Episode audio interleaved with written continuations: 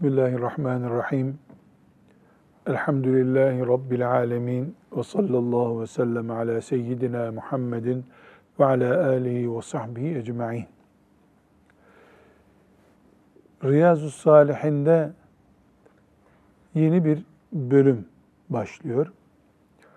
Bu bölümde İmam Nevevi Riyazu Salihin'in müellifi rahmetullahi aleyh özellikle bir başlık açmış. Bu başlıkta insanlara güzel sözler, nasihatler yapıp kendisi o sözlerin gereğini yapmayan veya insanlara kötülükleri kötü gösterip kendisi o kötülükleri yapan insanların kıyamet günü durumlarının ne olacağını anlatan bir bölüm açmış. Biz insanlara iyilik tavsiye etmek, ibadet yapmayı tavsiye etmek gibi konular konuşunca e, aklımıza hemen hoca ismi gelir. Çünkü ne yazık ki dini hepimiz sahiplendiğimiz halde, hepimiz Müslümanız, bu din hepimizin dediğimiz halde dinimizi yayma, konuşma, anlatma gibi görevleri hoca isimli görevlilere bıraktık toplum olarak. Halbuki hepimiz dinimizin görevlisiyiz. Bu din hepimizin dini, toplum hepimizin toplumu ee, ve bu gemide hep beraber yolculuk yapıyoruz. Gemi delindiğinde hepimiz boğuluruz gibi hissiyatımız olması lazımdı. Ne yazık ki gençlerin namaz kılma ile ilgili uyarılmalarını hocalara bıraktık. En iyi ihtimalle işte okullarda din dersi öğretmenleri yapsın gibi bir hissiyat oluyor. Hangisi olursa olsun insanlar söyledikleri şeyi kendileri uygulamalıdırlar. Eğer konuştukları şey insanların hayat pratiklerinde yanlış görülüyorsa, mesela insanlara işte e, şu iyiliği yapın, namaz kılın diyor mesela, kendisi kılmıyorsa bu bir çelişkidir. Bu çelişkinin de yani sözle eylemin çelişkili olmasının da Allah katında bir karşılığı var. Bu cehennem azabıdır. Çünkü dünyadaki güzel işlerimizin karşılığı cennettir, nimetleridir. Ee, yanlış işlerimizin karşılığı da cehennemdir, azabıdır. Nauzu billahi teala. Özellikle hoca olanlar, din öğretenler, iyiliği tavsiye edenler, kötülüğü çirkin gösterecek konuşmalar yapanlar, kitap yazanlar, konferanslar verenler neyse bu söyledikleri, gösterdikleri güzellikleri kendileri de yapmaları şarttır. Veya çirkin gösterdikleri şeyleri kendilerinin yapmaması lazım. Mesela faizle ilgili konuşup da daha sonra bir yolunu bulup, bir menfez bulup faiz alan ya da veren Müslüman, sözüyle işi çelişen Müslümandır. Bir de bu din üzerinden. Allah rızası için yapılmış bir iş üzerinden olduğunu düşünelim. Sabah namazının önemini anlatıp kendisi sabah namazına kalkmayan bir insan çelişkili bir iş yapıyordur sigaranın mesela kötü olduğunu anlattığı halde kendisi sigara içen biri gibi. Ne yazık ki tarih boyunca mesleği insanlara din anlatmak, ahlak anlatmak olanlar arasında bir sorun olarak bu var ola gelmiştir. Yeni bir sorun değil bu. Ama bu bizim yaşadığımız zamanda şöyle bir e, çelişki yumağıyla karşı karşıya kaldık. İnsanlara namaz kıldıran, camilerde hutbe okuyan kardeşlerimiz veya çocuklarımıza din öğreten, Kur'an öğreten muallimler şöyle bir hastalık içinde olabilmişlerdir. Tamamı için söylenecek bir kural değil. Hep böyledir demek yanlış bir şey. Ama bir sıkıntı var. Neticede biz bunu yani onların ağzından söylüyoruz. Memur olarak yapıyorsak eğer 8'de vazifemin başındayım. Bana bu kitabı çocuklara okut dediler. Okuttum ben de. Benim özel hayatım başka şey. Çocuklara okuttuğum din kitabı, ezberlettiğim Kur'an başka şey. Dediysek biraz sonra okuyacağımız ayetler ve hadislerdeki tehdit bizi bekliyor demektir. Maazallah. Allah'a sığınırız böyle bir şey olmasından. Veyahut da camide beş vakit namaz kıldırmak, cuma günü de hutbe okumak için maaş alıyorum devletten. Diyanet İşleri Başkanlığı bütçesinden bana maaş veriliyor. Ben beş vakitte namaz kılıyorum. Cuma günü önüme gelen kağıttan hutbemi okuyorum. Orada da Müslümanlar namaz kılın, sakın namaz kaçırmayın diyor. Mesela ben o hutbeyi de okudum. Ramazan'da vaaz et dediler insanlara. Açtım bir kitaptan vaaz ettim. Ama mesela salı günleri benim izin günümdür. Memur olarak haftada bir gün izinim var. O gün namazı önemsemedim. Niye önemsemediğim sorgulandığında da ya da kendim bir iç hesaplaşma bazen vicdanen yaptığımda e, yani kanunen benim beş gün camide namaz kıldırmam gerekiyor. E, namaz kanun gereği mi kılınıyordu? Namaz Allah'ın emri olduğu için kılınıyordu. Ve bir cuma konuşmamda insanlara ben ya bu namazı sakın ara sıra kılıp öbür zamanlar terk edenlerden olmayın ha. Beş vakit günde beş defa namaz farzdır demiştim. Önümdeki kağıtta öyle yazdığı için. E şimdi izin günümdür diye namaz kılmıyorum. Ya da rapor aldım 15 günlük raporum var diye namaz kılmıyorum. Bunlar şeytanı bile güldürecek kadar e, acayip haller. E, elbette Resulullah sallallahu aleyhi ve sellem Efendimizin mihrabında namaz kıldıran hoca efendileri kastederek, o makamı kastederek söylediğimiz söz değil bu. Ama böyle bir sıkıntı varsa, e Allah muhafaza buyursun, bu o makamla makamı kullanan arasında bir uçurum farkını gösteriyor. O makamda duranın konuştuğu sözlerle yaptığı işler arasında bir farkı gösteriyor ve bunun cehennemde bir karşılığı var. O karşılığı Bukhari'nin hadisi şerifinden Nevevi bize getirmiş, okuyacağız. Allah muhafaza buyursun. Yani Müslüman bir hata işler. E, bu hatası mesela yalan konuştu. Allah muhafaza buyursun. Cezasını çeker. Yani yalanın bir cezası var. Nedir o? E, yani beş puandır. Beş puanlık cezasını çeker diyelim. Ama Müslüman Peygamber sallallahu aleyhi ve sellemin makamını kullanır. İnsanlara vaaz etme, irşad etme görevinde olur. Ondan sonra da kendisi konuştuğu şeylerin tam aksini yapar. Herhalde bu o normal bir Müslümanın işlediği günah gibi olmaz. Çünkü şeytan becerip insanlara hocanın o konuşan kişinin kimse artık söylediğini yapmıyor olmasını bir koz olarak gösteriyor şeytan. Bu insanların yapacakları hatalara karşı bir nevi savunma malzemesi oluyor. E hoca kendisi de yapıyor. Ya söyleyen Allah'tır bunu. Peygamberidir. Hoca olmasa veya hoca hiç bunu konuşmasaydı biz peygamberin sözüne uymayacak mıydık? Diyemiyor insanlar. Çünkü herkes e, hatasına, günahına bir kaçamak arıyor. Gizli bir dayanak arıyor. Bu neye benziyor biliyor musun Hafız Ali Efendi? Şimdi belediyeler inşaatlarda kaçak yapıya izin vermiyorlar. Mesela hatta bazı belediyeler e, evinin dış cephesini boyama rengine bile karışıyor. Şöyle boyayacaksın diyor. Vatandaş da yapmıyor. Ama seçimlere yakın vatandaş istediğini yapıyor.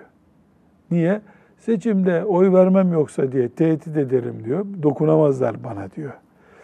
Ya ne yapıyor vatandaş? Taviz koparacağı bir esneklik buluyor.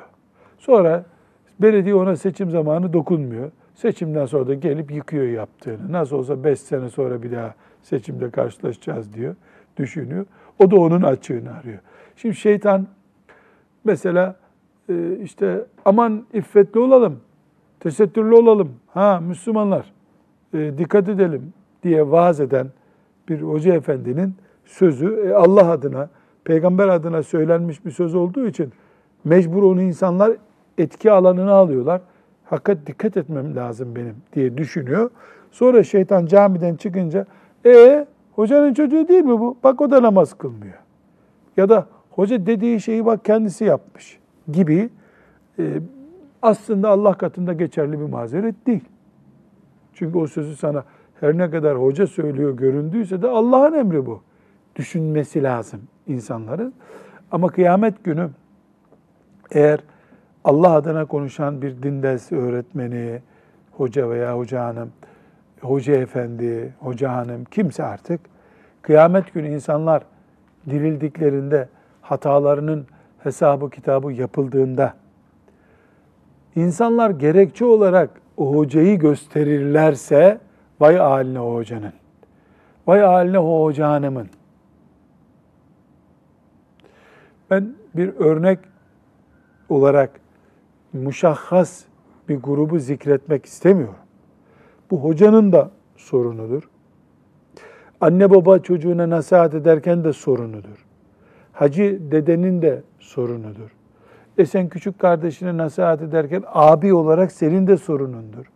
İş yerinde e, insan sen eskisin, işte bu iş yerinin en eskisisin diye, şefsin diye bir şey talimat verirken kaçamak yapmayın ha, patronun hakkı üstümüze geçmesin diyorsun işçilere. E ondan sonra kendin 10 dakika çay molası veriyorsun fazladan. Orada da bir sorundur bu. Yani bu sorun sadece cami imamlarının sorunu değil. Konuştuğunun tersini yapan bütün Müslümanların sorunudur bu. Konuştuğunun tersini yapmak Müslümanın karakterine ters düşmektir. Meselemiz hoca meselesidir ama sözlerimin başında ne dedim?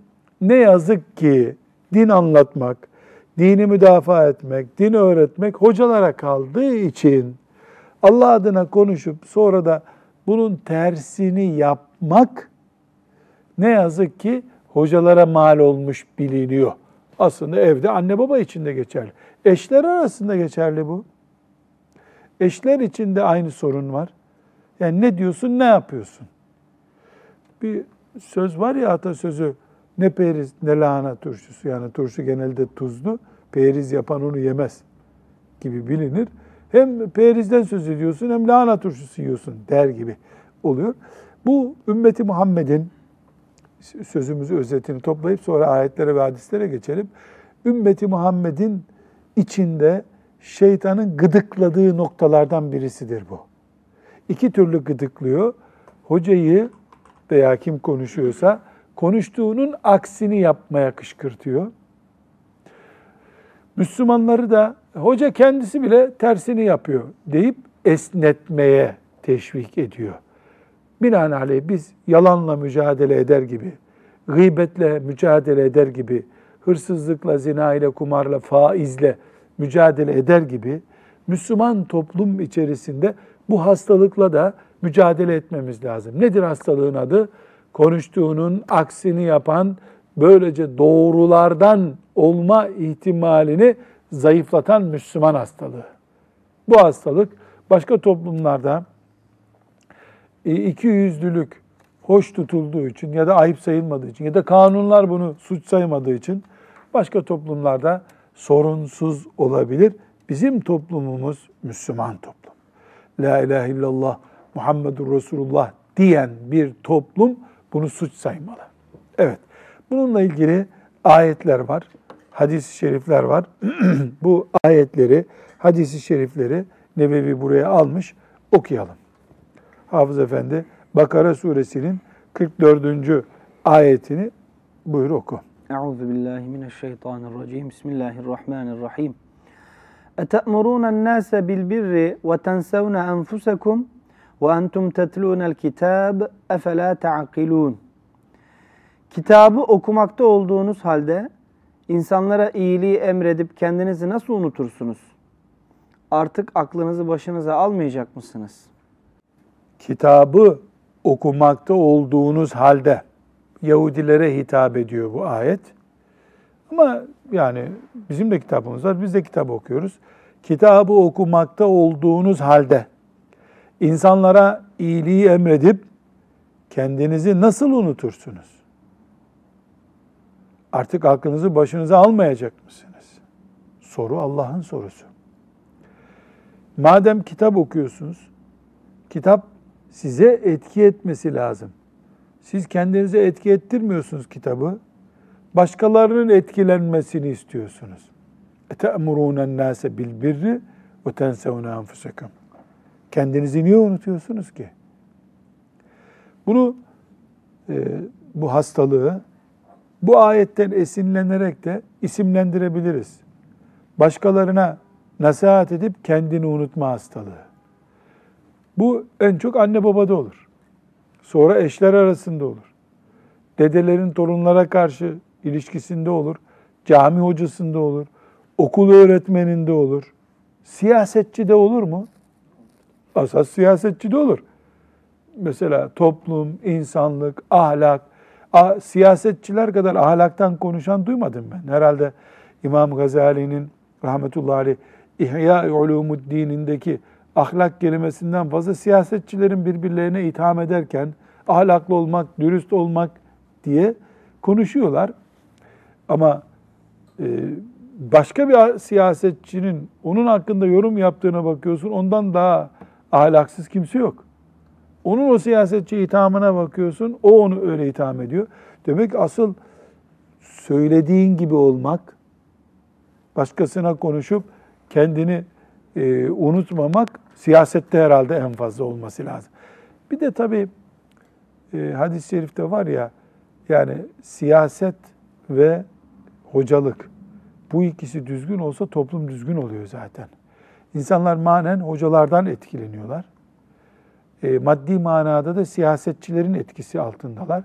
Siyasetçiler ahlakı, İslam terbiyesini esas alıp yaşasalar, tabii bir partinin, bir grubun ya da siyasette filan bürokrat kesiminin iyi olması yetmiyor. Yani kitlesel olarak siyaset bir kitle mesleği çünkü e, mesela Türkiye'de direkt siyasetle ilgili olan kaç kişi vardır sence Salih Efendi? Bir defa il ve ilçe başkanlıkları yani bin tane il ve ilçe başkanı var sadece. E 15'er kişi de yönetim kurulunda olsa bu rakam 15 bini yapıyor. Gençlik teşkilatı var, o kadar. Kadınlar kolu var, o kadar. Bilmem ne komisyonu var. Yani her partide 100 bin kişi aktif siyasetle ilgileniyor değil mi? Ee, 10 parti var diyelim. Seçimlere daha fazla parti giriyor da 10 parti var diyelim. Yani rahat 1 milyon insan siyasetle ilgileniyor. Ki bu rakam çok daha fazladır. Şu temsilcilikleri, bu temsilcilikleri. Şimdi yurt dışında da temsilcilik açma şeyleri var. Yani 1 milyon büyük bir rakam ya. Her 80 kişiden bir kişi siyasetle ilgileniyor demek ki. Ee, yani Efendimiz sallallahu aleyhi ve sellem ne kadar güzel buyurmuş. Yani 80 kişiden bir kişinin tam ahlaklı, tam İslam ve terbiyesine vefalı olduğunu düşünsek yani toplum çok ciddi düzelecek Manevi olarak da hocalar e, bu konuda böyle rol alsalar. اَتَأْمُرُونَ النَّاسَ بِالْبِرِّ وَتَنْسَوْنَ اَنْفُسَكُمْ ayeti çok güzel ortaya çıkıyor. Yani başkalarına talkın veriyorsunuz. Kendiniz neredesiniz? Bu bir atasözü var. O aklıma geldi. Ele verir telkini, kendi yutar salkımı diye bir söz var. Duymadınız. Tabii gençler eskilerin atasözlerini bilmiyorlar. Şimdi siz sosyal medyada kullanılan e, şifreli cümleleri kullanıyorsunuz. Eskilerin kendilerine mahsus sözü. Talkin ne demek? Söz anlatmak demek. Salkım ne? Üzüm tane tane yenir ya. Kaba bir adam üzümü nasıl yer? Salkımıyla yer. Hele talkin veriyor, yani güzel söz söylüyor. Kendisi ise üzümü salkımla yutuyor gibi bir söz. Herhalde bu e, konuyu anlamamıza yardım eder. Ama ben özellikle tekrar vurgulamak istiyorum.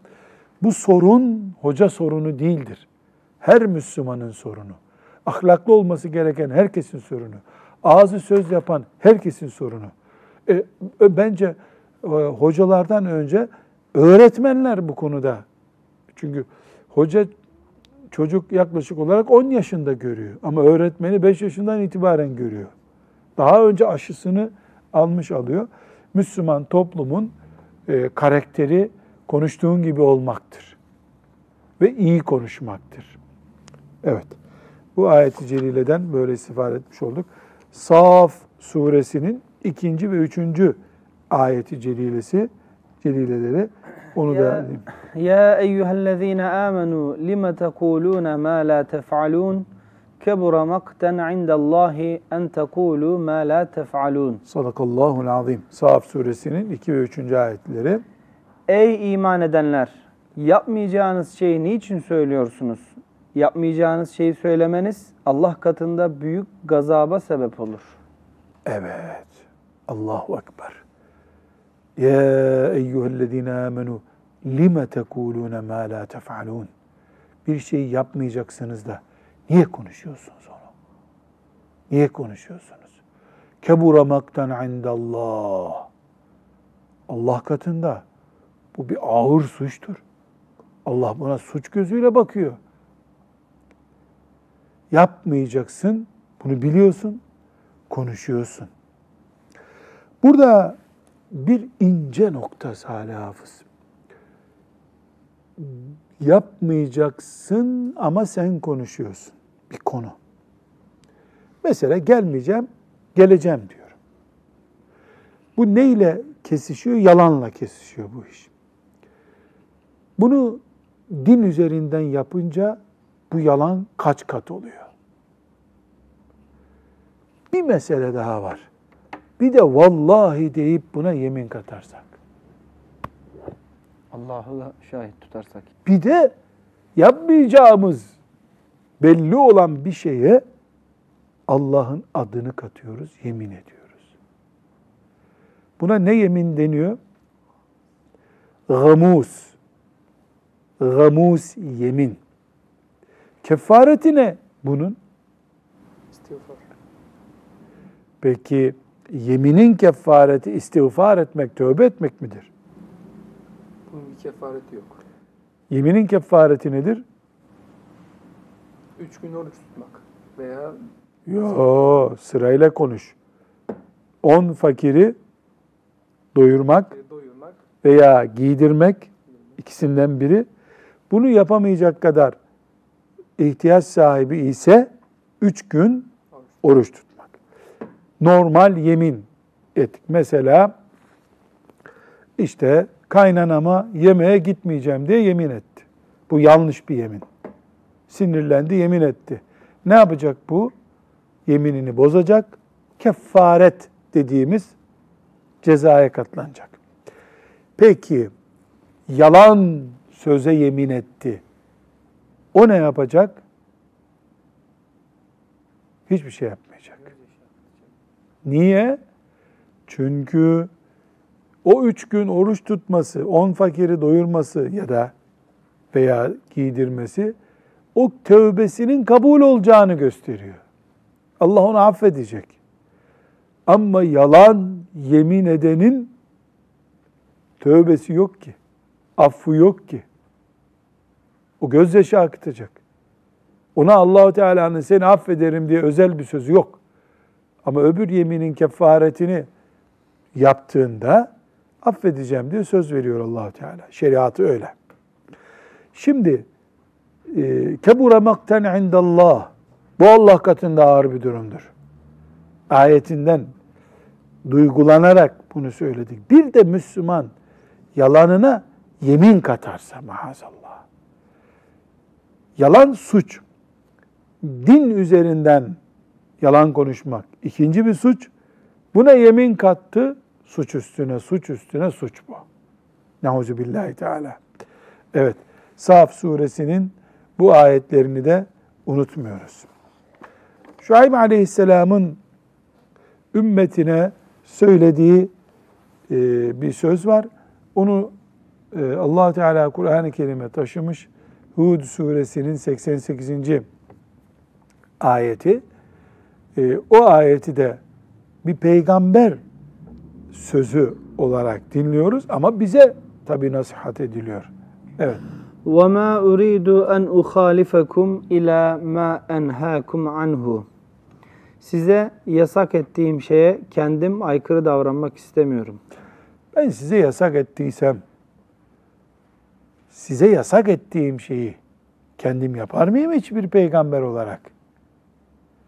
Peki Kur'an-ı Kerim'de bu bize ayet. O zaman biz babamız bize nasihat ederken babamız bunun tersini yapmaz diye düşüneceğiz. Baba çocuğuna nasihat ederken çocuk babam tersini yapmaz düşünecek. Hoca efendi, öğretmen nasihat ederken herhalde kendisi de bunun tersini yapacak hali yoktur diye düşünmesi gereken bir toplumuz. Çünkü Kur'an toplumuyuz elhamdülillah. Evet. Şimdi e, Riyazu Salihinde 200. hadisi şerife geldik. Bu 200. hadisi şerif kıyamet günü Resulullah sallallahu aleyhi ve sellemin haber verdiği ortaya çıkacak olaylardan birisini anlatıyor. Eğer Resulullah sallallahu aleyhi ve sellem Efendimiz henüz kıyametin kopmasına belki de 10 bin sene olduğu halde o günkü olacak bir olayı haber veriyorsa biz nasıl iman ederiz? O yüzde yüz öyledir deriz.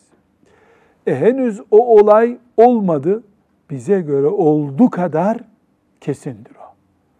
Resulullah sallallahu aleyhi ve sellem Efendimiz kıyamete ait şeyleri Allah'tan öğrenerek bize söylüyor. Allah ise azze ve cel olmamış şeyler olunca nasıl olacak onu bilen biridir. Allah'ın bilgisi öyle bir bilgidir. Olmuş şeyleri zaten biliyor Allah. Olmamış şeyler olunca nasıl olacak onu da çok iyi biliyor. Olmuş şeyler olmasaydı ne olurdu onu da biliyor Allah. Allah'ın bilgisi bizim bilgi boyutumuzdan farklı. Dolayısıyla kıyamet günü filanca şu şekilde azap görecek diye peygamberine bildirdiyse Allah Celle Celaluhu o bilgi bizim için yüzde yüz doğru bir bilgidir. Cek, cak bilgisi değildir. Olmuş bilgidir. Bu yüzden Kur'an-ı Kerim pek çok ayetinde kıyamet günü yani gelecekte olacak şeyleri geçmiş zaman sigasıyla anlatır. Mesela dedi ki melekler orada, cehennemdekiler dedi ki, halbuki henüz cehenneme girmediler. Dünyada yaşıyorlar, ölümlerine seneler var, ayet inmiş dedi ki diyor. Allah'ın verdiği bilgi 10 milyon sene sonra bile gerçekleşecek olsa dahi yüzde yüz olmuş gibidir. O yüzden Kur'an-ı Kerim olmuş gibi konuşur onlara. Peygamber sallallahu aleyhi ve sellem Efendimiz olmuş gibi anlatır. Mümin isek olmuş gibi dinleriz. Şimdi bu 200. hadis-i şerifi e, tercümesinden dinleyelim. Üsame İbni Zeyd İbni Harise radıyallahu anhümanın rivayet ettiği bir hadis-i şerif dinleyelim. Ebu Zeyd Usame İbni Zeyd İbni Harise radıyallahu anhuma şöyle dedi. Bu hangi Zeyd'tir? Zeyd bin Harise Efendimiz sallallahu aleyhi ve sellemin ilk iman edenlerinden. İlk iman edenlerinden. Köylesi olan. Bir tane daha Zeyd var. O kim? Zeyd bin Sabit. Onun özelliğine O da Kur'an'ı cem eden sahabe. Kur'an'ı cem eden sahabe. İkisi de genç bunların değil mi? Evet, en gençsi. Birinin gençliği ne işe yaramış, öbürününki ne işe yaramış?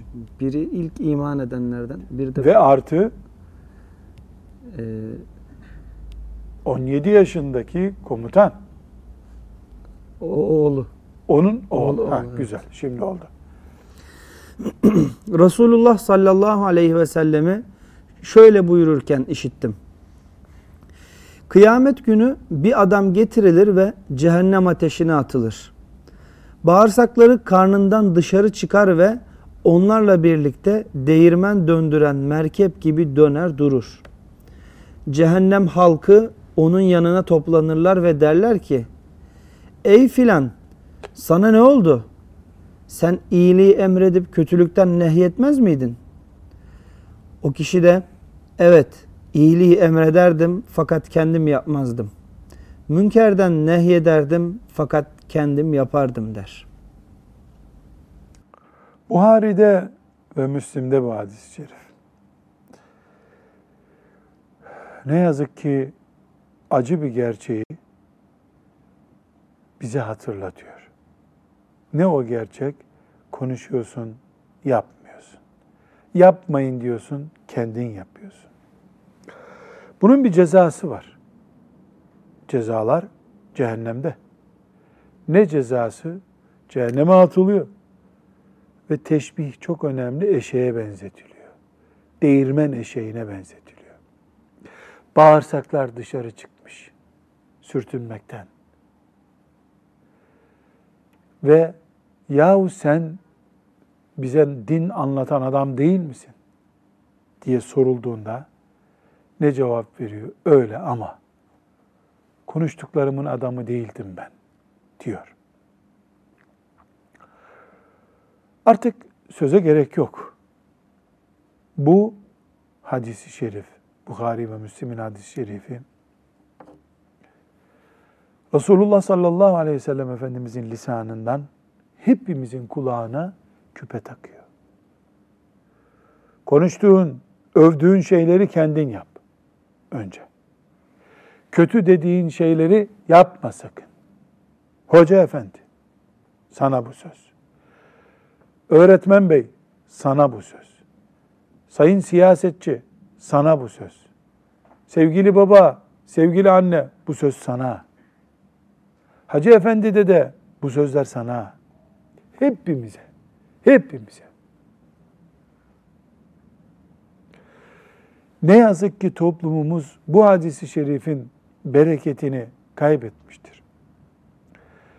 Ben hatta doktorları da katıyorum buna. E, doktorlar ve hocalar insanlara sürekli öğüt veriyorlar. İşte ne diyor insanlar? Hocanın dediğini yap, yaptığını yapma. Şimdi doktoru da ilave ettiler buna. Çünkü doktor millete şunu yemeyin, bunu yemeyin, kilo yapar diyor. Kendi yiyor. Bunun için doktorun dediğini yap ama yaptığını yapma diyorlar. Hocanın dediğini yap çünkü hoca Kur'an okuyor, hadis okuyor. İmam Gazali'den sana nasihat ediyor. Güzel sözler söylüyor ama hocanın üzerinde konuştuklarının etkisi olmayabilir. Hazırlıklı ol demek istiyor toplum. Başta söyledik toplumun böyle bir mazereti yok. Yani hocayı dediğini yapmadı, doktor dediğini yapmadı diye e, evirme çevirme hakkı yok insanların. Ama acı bir gerçek bu. Bu acı bir gerçek. Ee, insanlar iyi söz duydukları kimselerin iyi iş yapmalarını istiyor. allah Teala bunu hepimize nasip etsin. Burada bu hadisi şerif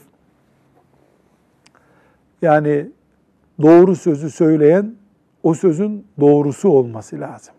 Doğrulayıcısı durumunda olması lazım. Gerçeğini anlatan bu 200. hadis-i şerif bize kıyametle ilgili bir hakikati daha öğretiyor.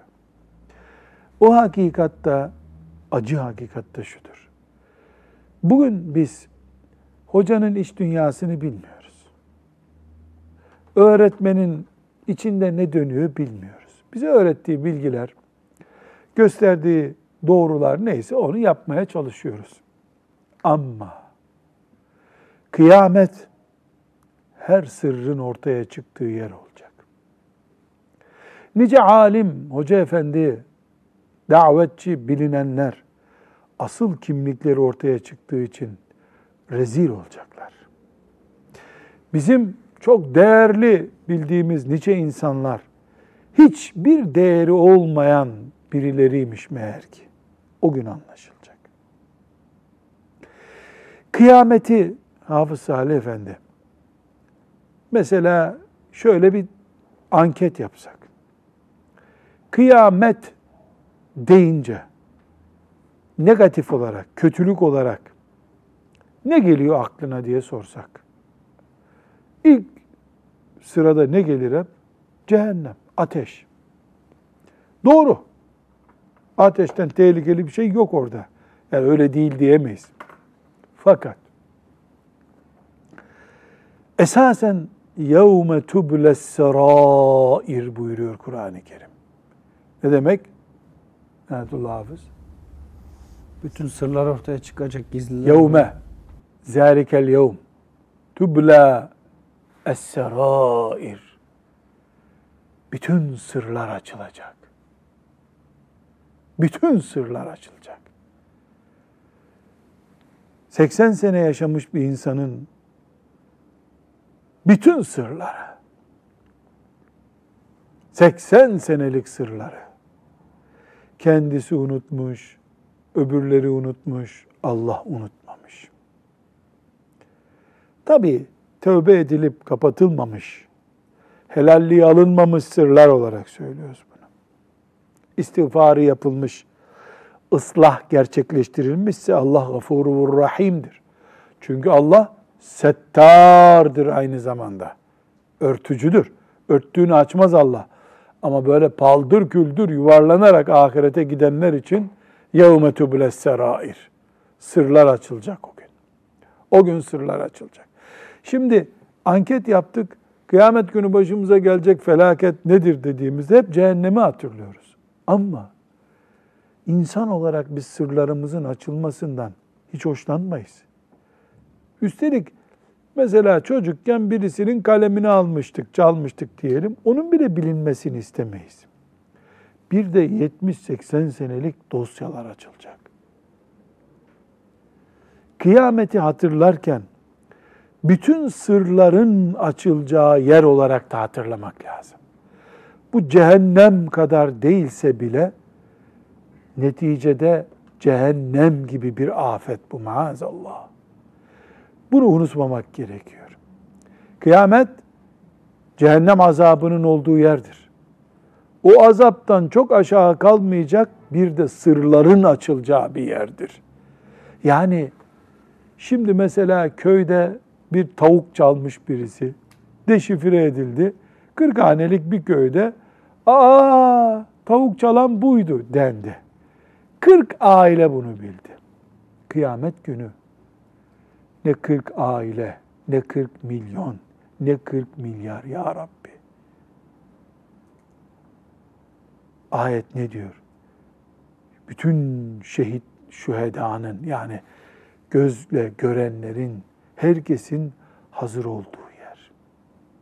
İyiler, kötüler, cennetlikler, cehennemlikler, herkesin bulunduğu bir yer mahşer yeri. Orada sırlar açılacak. O sırların açıldığı yerde mümin, kafir, herkes asıl sırlarıyla karşılaşacak. Mümin tövbesini yapıp ayıplarını kapatıp ahirete gitmesi lazım. Cehennem gibi riskli bir şey. Bu hadis-i şerif bize bunu da öğretmiş oldu. Ve sallallahu ve sellem ala seyyidina Muhammedin ve ala alihi ve sahbihi ecma'in. Velhamdülillahi Rabbil alemin.